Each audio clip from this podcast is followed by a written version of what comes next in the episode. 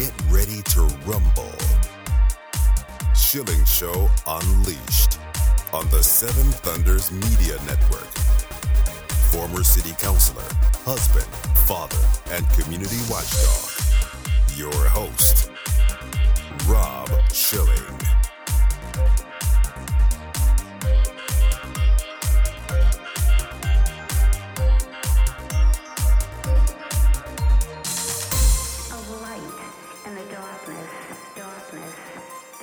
Welcome to the Schilling Show Unleashed podcast.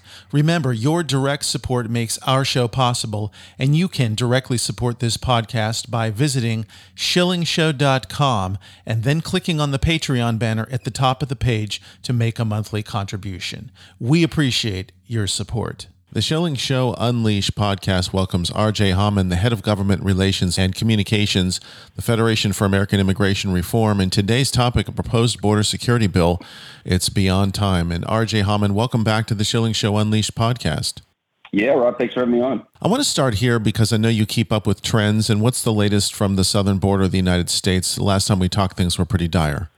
Well, you know, again, the Biden administration is always trying to keep the border numbers under wraps, unlike in the Trump administration when the prior month was released probably a week into the following month. The Biden administration holds it in their back pocket as long as possible. So we expect the official April numbers uh, to be released probably tomorrow, a Friday after 5 o'clock, so they miss the news cycle. However, since the Biden administration is involved in border security related litigation, notably um, them trying to end Title 42, they actually have to notify the judge about the numbers down at the border. So it was kind of leaked. It was contained in a court document that Fox News uncovered where they did find out the April numbers. And it's 234,000 people were apprehended down at the border in the month of April. That is the highest number in DHS history. So you got to keep in mind, I mean, it might not be the highest number ever, but we never always collected the data like we currently do. But since DHS was formed, we haven't seen a month that high. And with Title 42, it's only getting rid of about 90,000 people that are apprehended. So most of the people who came in, most of that 230 or so thousand are people that are released then into the interior of the country and coming to American communities.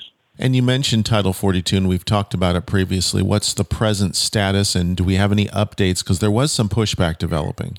Well, yeah, there is a, still like a temporary injunction on, on the administration's ability to end it. Now, keep in mind, they even said it was going to stay in place until May 23rd, which I believe is Monday. I do expect, again, this is a Trump appointed judge uh, down in Louisiana, I believe, and this is, I think, about 18 states uh, were suing. And I do think that he is going to prevent the Biden administration from ending it, doing a, a longer injunction for about a month or two. And I honestly think, you know, congressional Democrats and the Biden administration are almost quietly hoping and praying that he does prevent them from ending Title 42. So they can look at their base, who's trying to get them to walk a, a political and policy plank, and say, sorry, guys, we tried.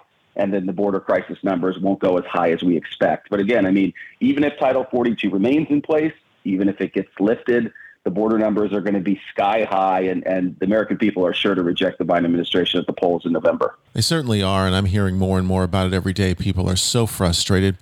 RJ, I want to talk about this mm-hmm. flagship border security bill, the proposal. Who's behind this? Because I noticed there was uh, quite a group of influential organizations and individuals.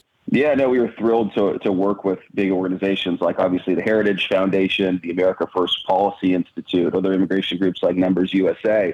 Uh, we had a very big crew of people, pretty much every immigration policy maker in the Trump administration, Chad Wolf, DHS Secretary, Tom Homan, ICE Director, Mark Morgan, CBP Commissioner, and even other people within the Trump administration, like his former Chief of Staff, Mark Meadows, Russ Vought, who ran, ran OMB, and his former ambassador to Mexico till the end of his term.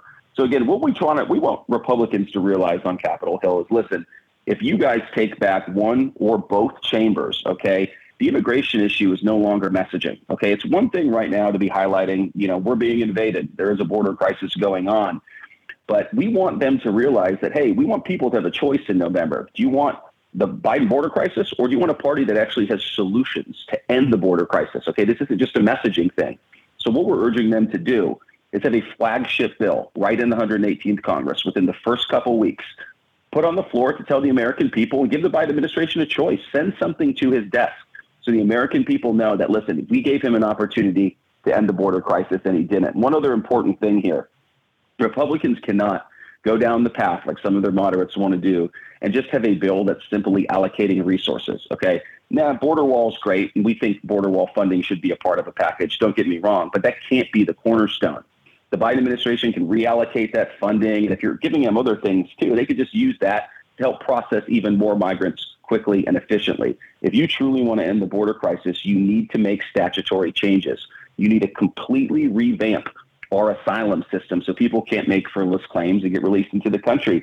Our immigration debate, policy debate, et cetera, a very weird point. You know, groups like FAIR have long called e- mandatory e-verify, which would be able to, to weed out, um, you know, employers who are hiring illegal aliens and prevent illegal aliens from working, you know, turn off the jobs magnet. That was always the holy grail. But things have changed with all these illegal aliens being able to come in under the guise of legality. Some of them are able to obtain work permits mm-hmm. their frivolous asylum claim is taking years to be adjudicated. You know, now they're coming illegally. They even they want to get caught. You know, they don't want to disappear into the country and quietly work under the table. They want to go through this process because they know there's a light at the end of the tunnel. So everything's changed, and we just want to make sure, you know, that Republicans are offering the correct solutions to actually end it because the American people will take note. It's no longer just a messaging issue. Yeah, RJ, before we get into specifics, and there's a number of really excellent proposals here, I do want to talk a bit about your your point about messaging versus action, because we've seen a lot of people mm-hmm. talking tough when they're in the minority. Uh, this happened with Obamacare, but on a lot of issues, and then the Republicans take control and they do nothing. How are we going to make sure that doesn't happen this time? No, yeah, that's a great point. I mean, that's again one of the main things that happened under Trump, and I think under the Trump situation is a little bit different. You know, nobody expected him to win, so I don't think anybody in Capitol Hill was prepared to be working with a friendly administration and be able to accomplish legislative goals.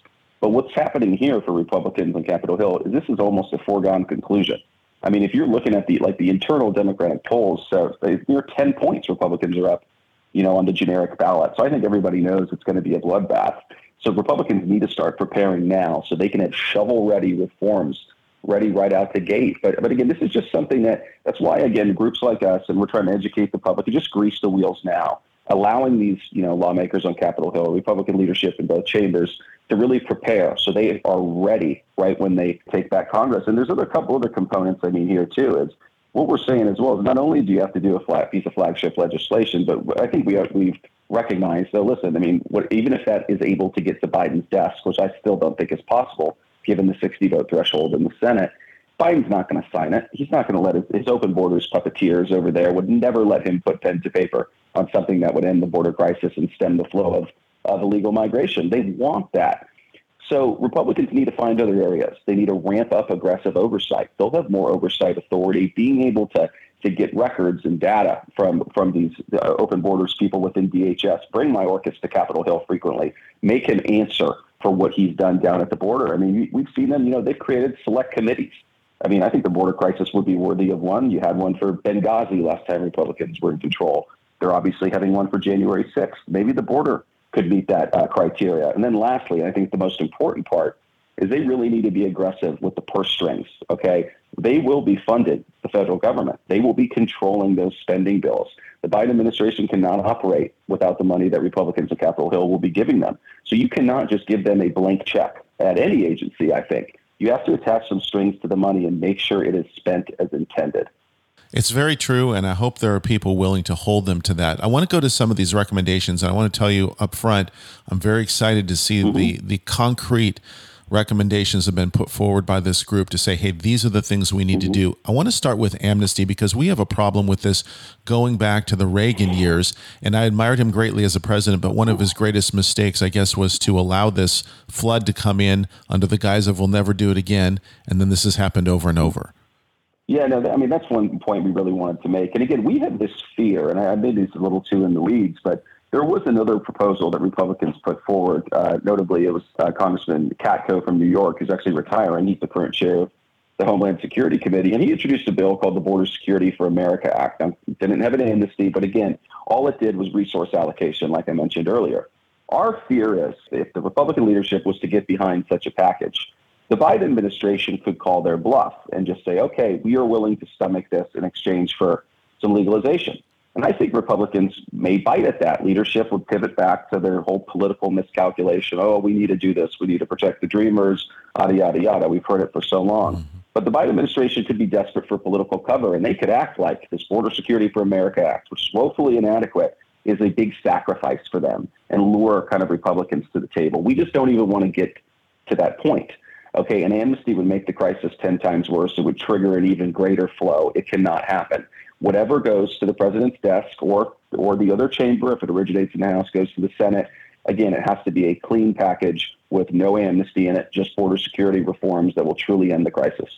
There's another one here that I think would leave a lot of people scratching their heads only because they probably thought we already had the authority to do this.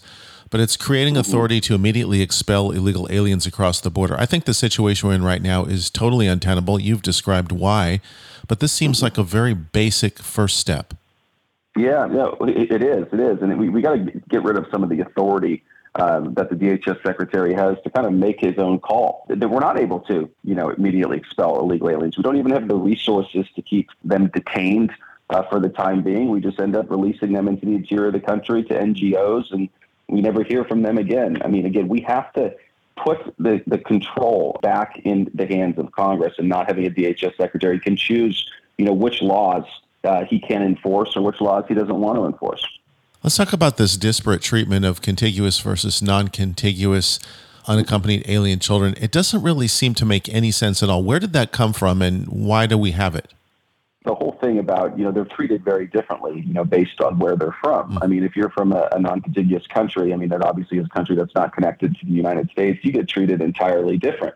So if a Mexican child was to be smuggled across the border, they actually do get removed. But if you're from Central America, you get released into the country to a sponsor or something. So that's a magnetic uh, pull factor for people sending their children up with human smugglers where there's rape and, and, and violence. And, and it's, it's just terrible to, to have that. I mean, the other thing, too, and this underscores a whole flaw uh, with the asylum system as well when it comes to countries that border the United States and countries that don't. Listen, if you're a true, you know, you saw, I, I saw pictures on the news uh, the other day of a lot of people that are still waiting in Mexico for Title 42 and again, these are so-called asylum seekers. They, they're already being trained up by immigration lawyers and NGOs of what to say, how to game the process to ensure that you're released into the country. And they're just chilling in Mexico, you know, sleeping, just waiting and everything. Listen, if you're truly an asylum seeker and you're fleeing a country, the moment you get out of that country into another one, into Mexico, which is a country Americans vacation in, mm-hmm. okay, you should want to stay there. You're now free. You're now away from what you're supposedly fleeing. But I think seeing that that isn't the case and they just want to country shop and go to the next point, that just shows that they're economic migrants who are gaming the system. I guess the other question on that would be, RJ, how do we even know what country anyone's from? I mean, if they come here and they have no idea and they they're, they're from Mexico, but they think they'll get better treatment for their kids if they say they're from Colombia, uh, is that game going on? Yeah, yeah, Rob. I mean, everybody. I haven't been down in a minute, but I, you know, everybody I know who's been down to the border uh, recently and everything. I mean, there's just piles and piles of identification documents. I mean, that's a that's a thing that they're known to do. And again, you have these immigration lawyers. I mean, it's like a, it's like an industry, an extremely lucrative industry, and all the charities down there that transport them up around the country. They tell them exactly what to do. And one of the things is to almost get rid of your your materials, your papers, and any identification that you have. And then it's like impossible for asylum officers or immigration courts to be able to figure out who these people are and what their backgrounds are. I mean, again, that's why this is it's such a big public safety issue. Uh, we don't know who we're releasing into American communities, and even if we think we do, I mean, we we still don't communicate as well as we should with a lot of these countries. You know, you're seeing this this uptick in, in migration from Haiti and, and Cuba. Haiti's got a very corrupt government, and then Cuba is obviously still kind of an enemy. You know, a, a communist country that we don't have great relations with. So how do we know that they're providing us with the right information and these people don't have criminal records. We really don't. The Schilling Show Unleashed podcast with RJ Hauman of FAIR continues in a moment. Associated Press award winning journalist, Rob Schilling. BorderHawk.news is a one stop shop with the latest news about immigration nationalism and globalism. The Borderhawk staff daily curates immigration news stories and, in the fashion of the Drudge Report, updates the site with cutting edge content and original first class commentary. BorderHawk.news highlights national and international media reports, tweets, and nuggets buried in local news blurbs, polls, video clips, and policy research. Borderhawk is pro legal immigration, pro rule of law, but against an unsecure border as countless Americans have suffered violence at the hands of criminal illegal aliens. And an increasing number of Americans are concerned about how mass migration affects their daily life. Borderhawk.news will remain on the forefront of the immigration issue with a buffet of info to read, evaluate, and share. Bookmark Borderhawk.news, add them on social media at Borderhawk News on Twitter.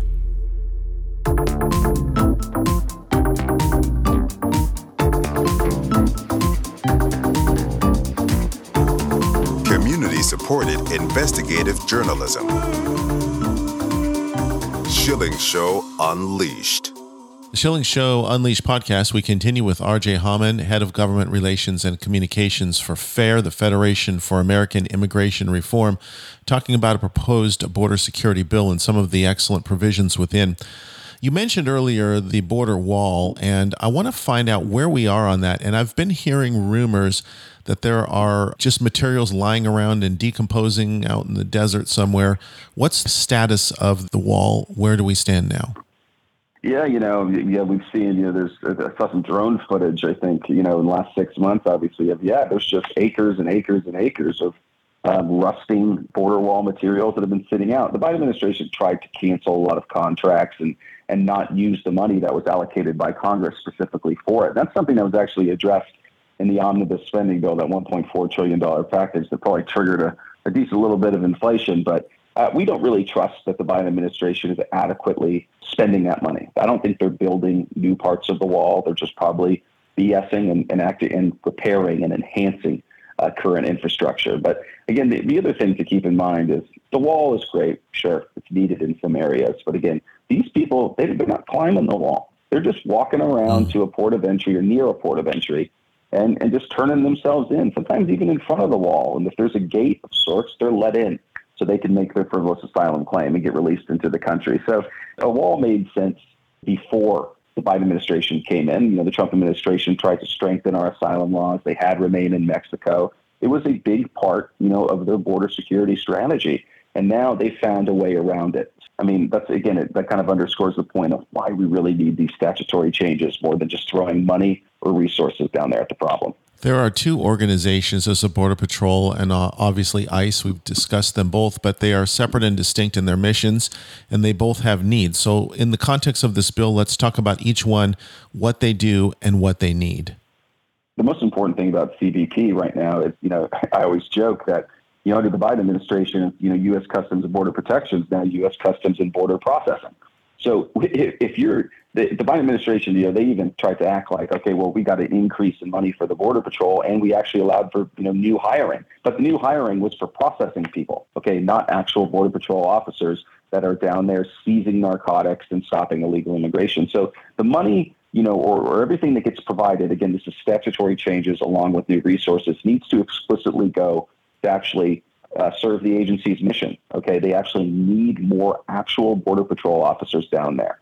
Okay, and then they need obviously more space to be able to hold these people as their claims are quickly adjudicated, so we don't have to release them into the country. Now, again, on the ICE front, I mean, the agency's mission has been completely gutted under the Biden administration. You know, I think in the last fiscal year, they maybe only deported about 90,000 people with millions upon millions of illegal aliens in this country. I mean, they know darn well if I make this claim and I'm lying through my teeth, I won't show up in immigration court for maybe a year or two. And even if I'm ordered deported, I'm not going to be deported because of how their their priorities are. They only say that the only people that are going to get deported are the ultimate criminals, the criminals of the criminals. I mean, somebody obviously that committed a murder or you know a rape or something. But if you're just a person who's here illegally and you haven't committed the crime, you will not be deported. And I even think if you're the person who's here illegally and you commit a lower level crime, even a low, lower tier felony, not just misdemeanors, I still don't think they'll be deported. So ICE's agency mission's gone. They need more resources in terms of, you know, being able to deport more people and obviously hold more people in detention um, uh, as they await their removal. How about the remain in Mexico policy? Is that even still in place? And if so, to what extent? Well, the Biden administration was ordered to kind of restart it um, even though they were trying to end it. But what they're doing is all for show, to, to pretend that they're complying with a court order. If I'm not mistaken, I, I, don't have the freshest numbers in front of me, but I think they've only returned people to Mexico, maybe about 2,000 of them mm. under remain in Mexico. And that's dating back to, I believe, that uh, December um, was when they ordered to do it. Maybe I think it was November or December. So again, it's all for show. They're pretending to comply with the court. They know with darn well that if they fully re-implemented the program, it would stop the flow, okay, and actually keep people on the other side of the border as their claims are adjudicated. They don't want that to happen. It's a, it's the most ridiculous thing when you know that there's a shovel-ready executive branch reform that you can use, and they just refuse to do so. We've got problems with false claims, grounds for asylum, particularly gang violence and domestic violence. Anybody can make that up. What are we going to do about that? Yeah, I mean, well, that's the other thing. I mean, we just have to tighten up the eligibility. Um, you know, there's those are claims again that you have to keep in mind though too. These asylum officers and some people, some of these immigration judges, you're simply preaching to the choir. I mean, they know exactly what to say, and and there's some you know some of these people believe terms like that have broad applicability. I mean, that if you're coming from a country in Central America, you're automatically eligible because of the crime down there. I mean, that's just something, you know, I think that's become almost the new normal. So we really have to tighten up that eligibility and, you know, make sure that each case is looked at in great detail to make sure you're individually analyzing. You're not just allowing in blocks of people um, uh, from a from a certain country. And one of the things the Biden administration is doing as well that that we're just so opposed to, and it's going through the, the regulatory process. They're doing this very officially so it's going to be tough to challenge in court. But they actually want asylum officers, who are the most open border, radical left wing contingent, I think, uh, within the federal government. They want to allow them to be able to rubber stamp migrants. Okay, they don't want to, them to have to go to an immigration court and ICE to actually be prosecuting the case to deport them. Okay, they want these immigration these asylum officers to be able to approve the claim right out the gate, rubber stamp them, and ensure they're released into the country. Now, what they're saying, their intentions are pure, which is a lie. They're saying they just, oh, we want to plow through the backlog much quicker. Okay, we don't want to send them into the country for two years. We want to quickly adjudicate their claim. Okay, that sounds all well and good, but look at the people who are adjudicating those claims. They're people with a rubber stamp in their hand. Wink, wink, want them to come into the country. So, again, the Biden administration, I'll, I'll have to give it to them. They're savvy, um, but we all know their true intent. There's something here that, that really appears to me to be critically important, and that point is to reverse Arizona versus U.S. and give states independent authority to participate in enforcement of immigration laws. Uh, that was a, a, an atrocious decision, but it had great magnitude and really a chilling effect across the country. So, uh, this is something that can be done legislatively. Yeah, yeah, no, it definitely could. I mean, to give these states the authority uh, to enforce the law. You know, we, we've we've been analyzing and, and, talking to, to border states too about the authority that they can use. I mean, there's a big effort to to declare an invasion, kind of test the federal government on, you know, okay, we're gonna you're not doing anything, so we're gonna try our best to kind of stop this. But yeah, again, states are extremely limited right now. Texas has done all they can. You know, I think sending uh, Governor Abbott sending DPS down to the border served as a deterrent from here and there. But like, listen, when they were arresting illegal aliens and they held them, they could only hold them for so long. Every single, I think they, they were able to detain about 20, 30,000 of them. Every single one who was released, they notified DHS, but none of them were deported. They were just delaying the inevitable. And then, you know, what Governor Abbott did as well of, of having buses transport, you know, illegal aliens up here to Washington, that's almost doing them a service you know, you're allowing them to come to a predominantly Central American community in the suburbs of D.C. And I think there's more immigration lawyers per capita mm. in our area than, than anywhere else. So I think you're almost doing them a favor. It's all for show.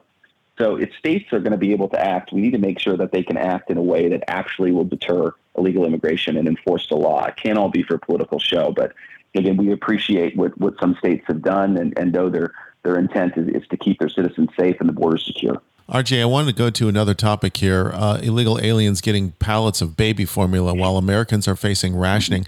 Uh, this is something that's gotten the ire of people across the country. Uh, what documentation do we have of this actually taking place? I'm not going to defend the Biden administration here and everything, but you know I understand though too. If, you know, if you have these these minors and these babies and stuff that are being taken here by their parents, they do have to be taken care of. You know, that's something that's something that's outside of their control. But it is does show that the federal government's priorities are out of whack. I mean, obviously, American children should be treated the same. I mean, it should be just as much of a crisis if low income people are unable to feed their children, or just regular people around the mm-hmm. country are unable uh, to feed their babies. But we still don't know the true details on this. You know, just it was a couple photos kind of went viral um, of a storage room and some, and some pallets of baby formula being brought down by the federal government. But I mean, again, this is such a broader issue of the Biden administration's mismanagement of so many supply chains and radical policy decisions that have, you know, a snowball effect in many areas. And and I, I think you know the one area that the people that I think are just exempt from anything that the the rest of the Americans are, are suffering from are people that come here illegally because the red carpet gets rolled out. There's one other thing I wanted to talk about, which was the previously deported illegal alien who's suing ICE now. This is Jose Guerra Castaneda. Tell us the story, please. Who was deported, comes back, and then is suing ICE for that uh, initial deportation. I mean, it's it's just there's there's not much else to say. I mean, it's just I feel like it's one of those other examples of, of every day you see something in the immigration space that makes your jaw drop. And it's like, you know, listen, are, are these people even enforcing our laws? Do we even have a border?